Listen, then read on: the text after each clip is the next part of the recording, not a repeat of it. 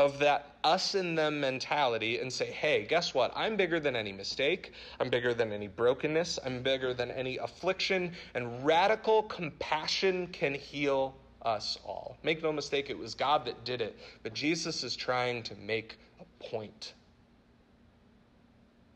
Jesus sees a person who was told by everyone in the belief system of that culture at that time that they weren't anything and that they should be ashamed of themselves and they should reconcile themselves to being alone forever.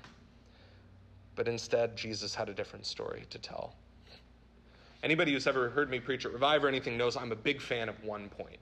So if you are an Instagrammer, if you are a Pinterest, uh, car, uh, I almost said cartographer, that's map, uh, calligrapher, there it is. You know, the people who write fancy things. Anyway, this is the point that I would like to hear.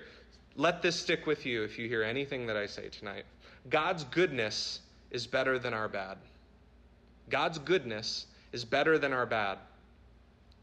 And we get to be ambassadors of that goodness to others. It is not a, a, radical thing for a church to say, yeah, God's good and we're bad.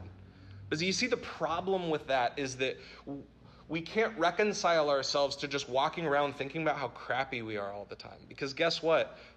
You can get that anywhere else. I don't need to tell you all that you're broken because everyone else tells you that. Instagram tells you that. Um, the things that you never quite could get right from your family, we all have that uncle or that parent or that you know that cousin that was always better at us better than us at that one thing. Maybe you are the little sibling who always tried to live up. Maybe you are never able to make that team or make that ensemble or never quite be good enough for that one person that you were trying to impress. We all know that we experience a lot of brokenness. We all know that we don't measure up.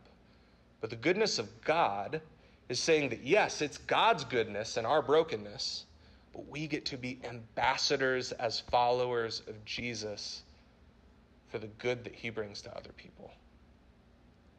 Jesus turned to his disciples and he said, You go do what I did. Hey, I'm going to go, but you're going to do even bigger things than I did. Why?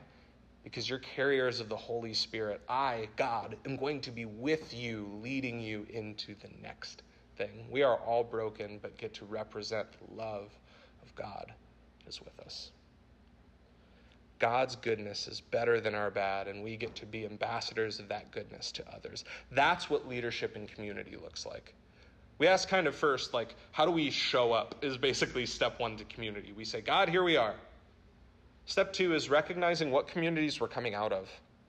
What perspectives have those communities handed us? You guys are in college. This is what happens in college is you're deconstructing all these different things that have been handed to you realizing these, these perspectives, these biases, these opinions that you've been handed, and you're seeing what's true in that.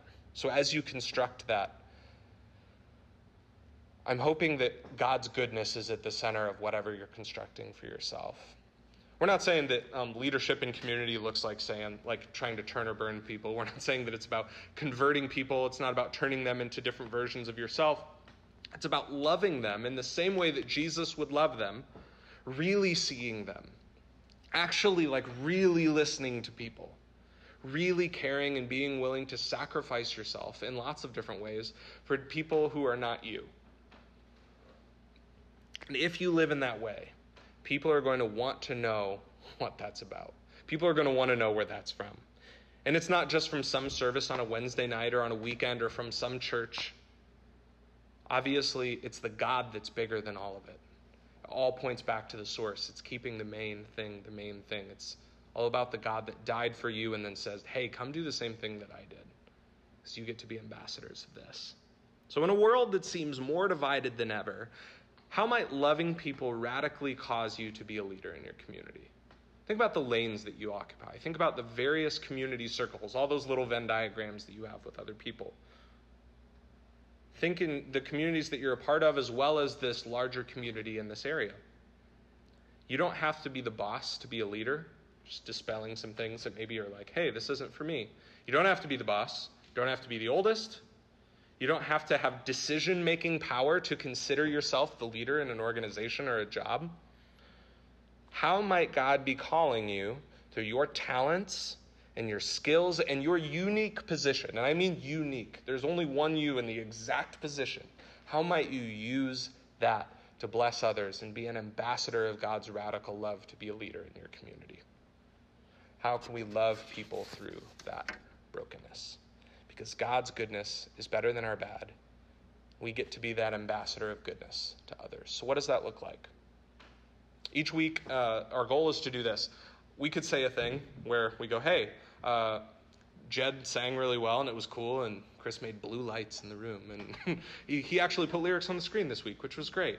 Um, we could say, yeah, it was actually pretty nice, said some thought provoking things, and then I went and did my stats homework. My goal for this community, and I mean it to the core of me, is that people get to know each other and see each other well and show up for each other. So um, it is not eight yet. It is the, my goal is to have people have the opportunity to actually figure out what this means for them, to be seen and be uh, to be seen and see others, to hear and hear others. So I'm going to pray in a second. But after that, maybe what we can do, um, what we did last week, jump in a couple of small groups, um, stick around until 8, or after you can stick around as long as you want. Um, it was awesome. People decided to stick around for a while last week, and I have a couple of discussion questions for you.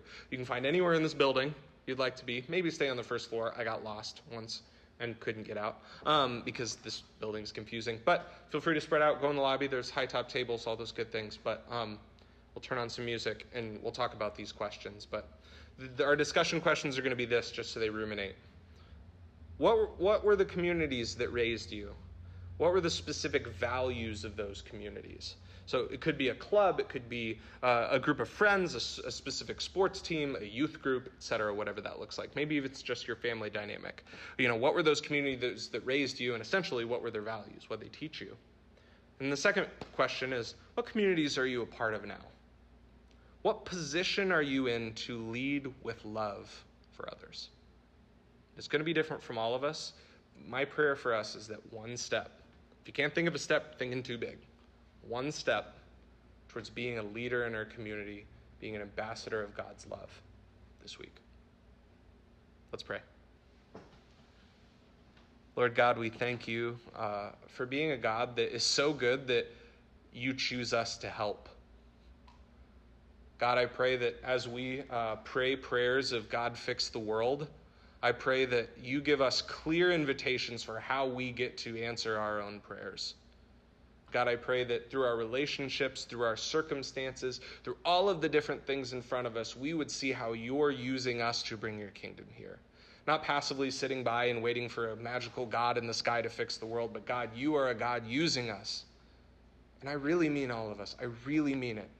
I feel like maybe somebody here is thinking, not me, but I really mean all of us. So, God, give us a clear one step this week, and then give us the excitement and the energy to take the next one and the next one as far as we're willing to go. Because, God, you're with us in every step.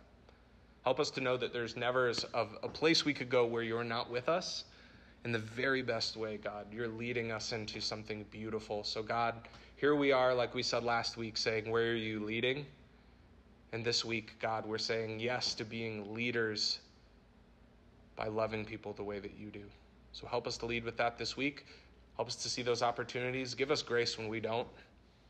God, help us to keep coming back to how much you love us. It's in your good name, Jesus, that we pray. Amen.